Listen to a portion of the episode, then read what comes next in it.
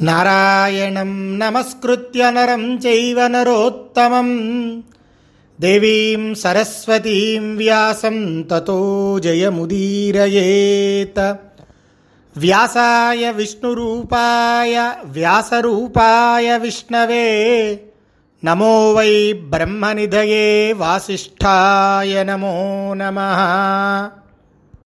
ఆ పౌరవ వంశం భరత వంశంలో పుట్టినటువంటి పరిపాలించిన అనేక మంది తరతరాల చరిత్ర కలిగినటువంటి రాజుల విశేషములను తెలియజేస్తూ వైశంపాయన మహర్షి జనమేజయ మహారాజుకి తర్వాత కథని చెబుతూ ఉన్నారు.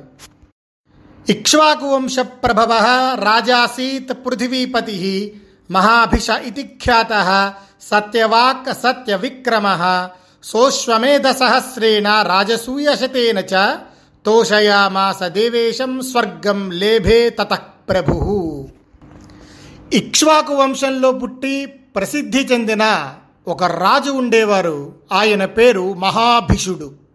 ఆయన సత్యవాది మంచి పరాక్రమశాలి. ఆ మహాభిషుడు వేయ అశ్వమేధ యాగాలను వంద రాజసూయ యాగాలను చేసి దేవేంద్రుణ్ణి కూడా తృప్తిపరచాడు. ఆయన అలా రాజ్యాన్ని చాలా కాలం పాలించి స్వర్గాన్ని పొందాడు ఈ మహాభిషుడు. ఈ రాజు స్వర్గాన్ని పొందిన తర్వాత ఒకనొక సమయంలో ఈ దేవతలు రాజర్షులు వీరంతా కలిపి బ్రహ్మగారి సభకు వెళ్ళారు. అలా వెళ్ళిన ఆ రాజర్షుల్లో ఈ మహాభిషుడు అనే ఆయన కూడా ఒకరు. అత్యంత వైభవంగా ఆ బ్రహ్మగారి సభ జరుగుతూ ఉంటుంది.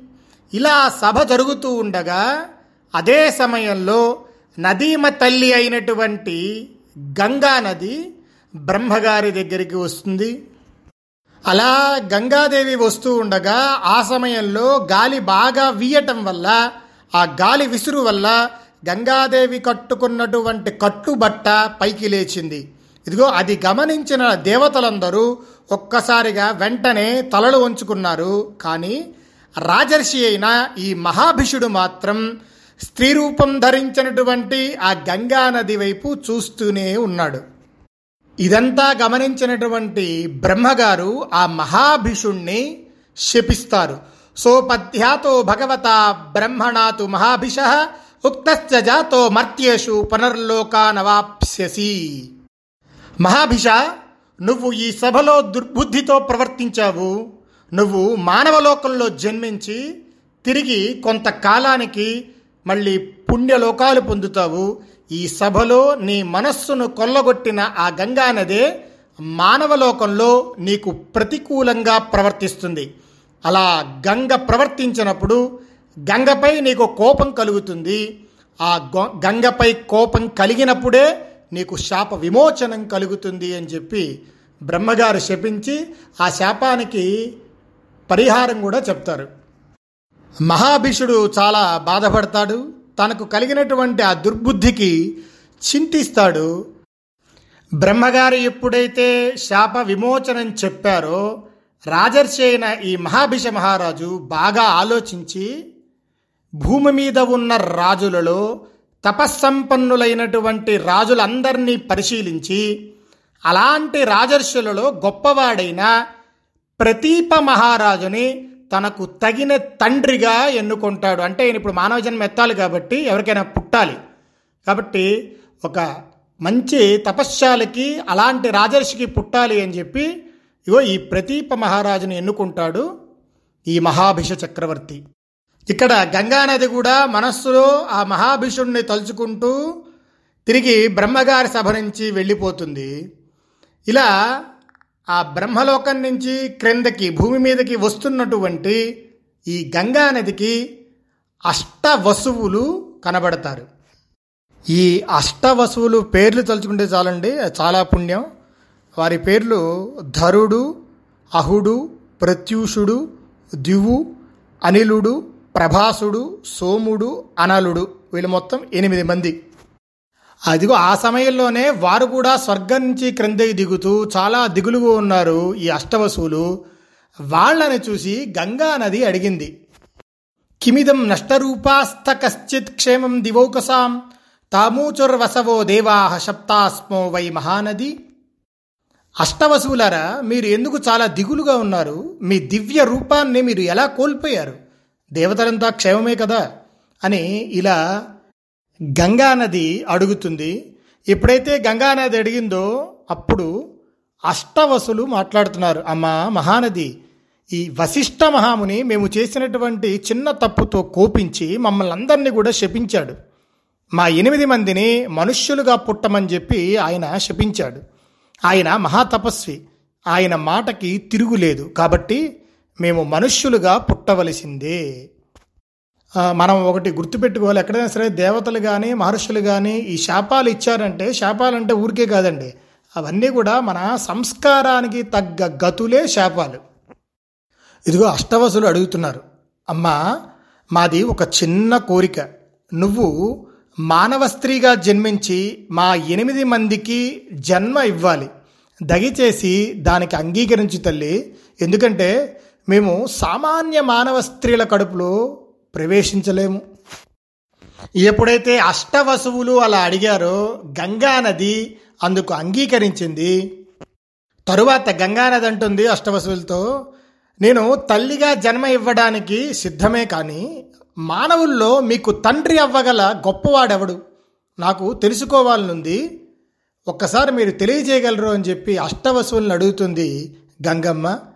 అలా అడిగినటువంటి ఆ గంగాదేవికి అష్టవసువులు ఇప్పుడు చెప్తున్నారు. అమ్మా మహానది ప్రతీప మహారాజు యొక్క కుమారుడు శాంతన మహారాజు లోక ప్రసిద్ధుడవుతాడు ఆయన భూలోకంలో మాకు తండ్రి కాదగినటువంటి తపశ్శక్తి సంపన్నుడు. కాబట్టి ఆ శాంతన మహారాజుని మేము తండ్రిగా ఎన్నుకున్నాం అని చెప్తారు ఈ ఎనిమిది మంది వసువులు గంగానదితో అప్పుడు గంగానది అంటుంది ఓ మహర్షులారా మీరు కోరిన ప్రకారం ఆ శాంతన మహారాజు యొక్క మక్కువను తీర్చి మీ తల్లిగా మారి మీ కోరికను కూడా నెరవేరుస్తాను. ఎప్పుడైతే గంగాదేవి అలా అందో అప్పుడు అష్టవసువులు మాట్లాడుతున్నారు జాతాన్ కుమారాన్ స్వాన సుప్రక్షేప్తుం వై తుమర్హసి యథాన చిరకాలం నా నిశ్రుతి స్యాత్ త్రిలోకగే. అమ్మా గంగామాత మేము నీ కడుపున పుట్టి జన్మించగానే మమ్మల్ని నీటిలో పడేయాలి. అందువల్ల మేము ఈ వశిష్ట శాప ప్రభావంగా ఏర్పడిన మానవ శరీరాన్ని పొంది వెంటనే ముక్తిని పొందుతాం. ఇలా అష్టవసువులు చెప్పేటప్పటికి అప్పుడు గంగాదేవి అంటుంది. ఏవమేతత్ కరిష్యామి పుత్రస్తస్య విధీయత నాస్య మోఘక్ సంగమ సత్ పుత్రహేతోర్మయా సహా. అష్టవసువులారా అలాగే చేస్తాను. కానీ ఆ రాజు సంతానం కొరకు నాతో పెట్టుకున్నటువంటి ఈ బంధం వ్యర్థం కాకూడదు. కాబట్టి ఆయనకు నా వల్ల ఒక్క కొడుకైనా సరే మిగలాలి. గంగాదేవి ఎప్పుడైతే ఈ విధంగా అడిగిందో అప్పుడు అష్టవసువులు అంటున్నారు అమ్మా మేమంతా మా మా తేజస్సులో మా తపశ్శక్తిలో ఎనిమిదవ భాగాన్ని ధారపోస్తాం. మా ఎనిమిది మంది తేజస్సుతో నీకు ఒక కొడుకు కలుగుతాడు.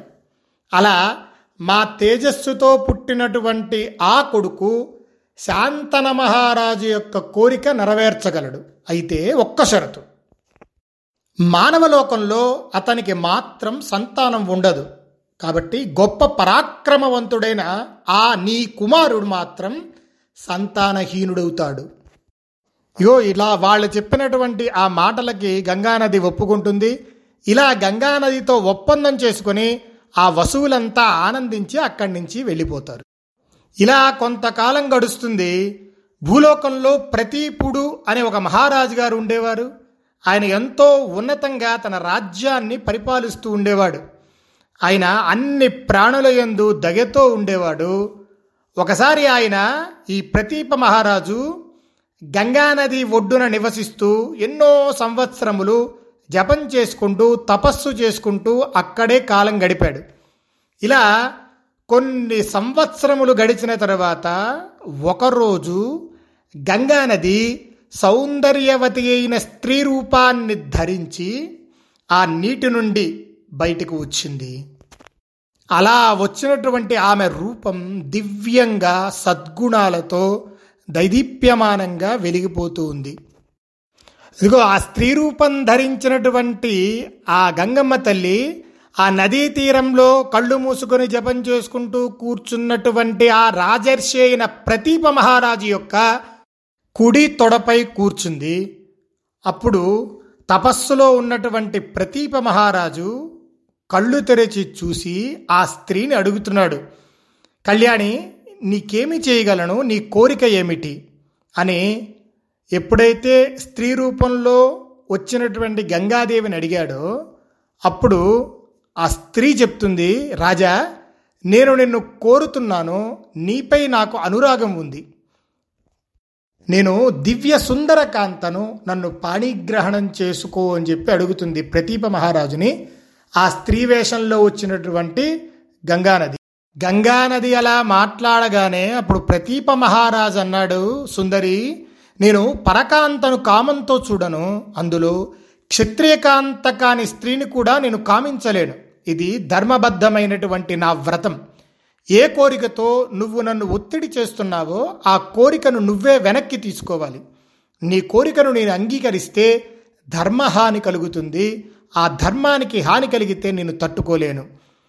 అది కూడా కాకుండా సుందరి నువ్వు నా కుడితొడపై కూర్చొని నన్ను కౌగిలించుకున్నావు.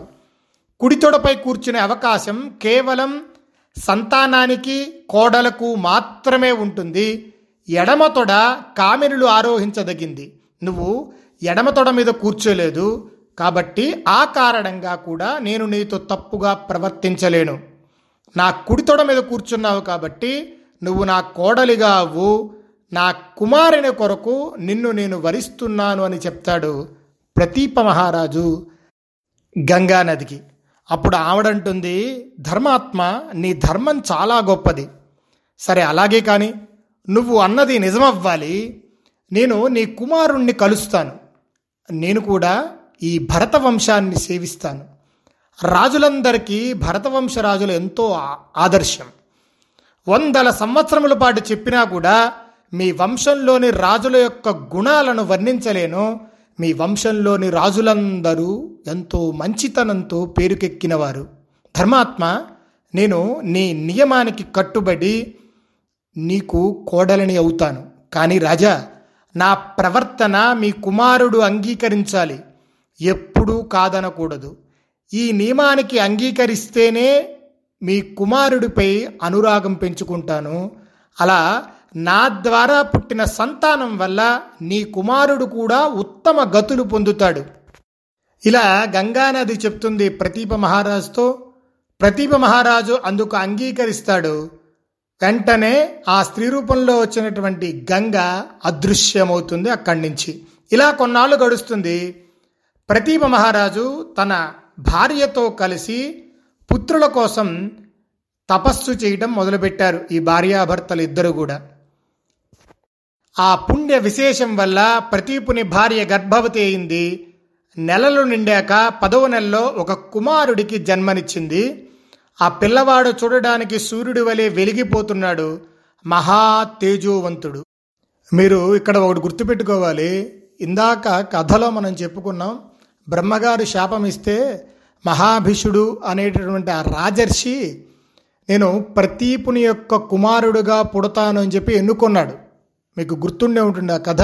కాబట్టి ఇక్కడ పుట్టినటువంటి ఈ కొడుకు ఎవరి తేజం అంటే సాక్షాత్ ఆ మహాభిషుడే మళ్ళా ఇలా పుట్టాడు. శాంతస్య జజ్ఞే సంతాన తస్మా దాసీత్ సశాంతను శాంతుడైన తండ్రికి పుట్టినవాడు కాబట్టి ఆ కొడుకు శాంతనుడు అయ్యాడు. ఆ శాంతనుడుకు జరగాల్సినటువంటి శుభకార్యక్రమములన్నీ జరిపించాడు ప్రతీప మహారాజు.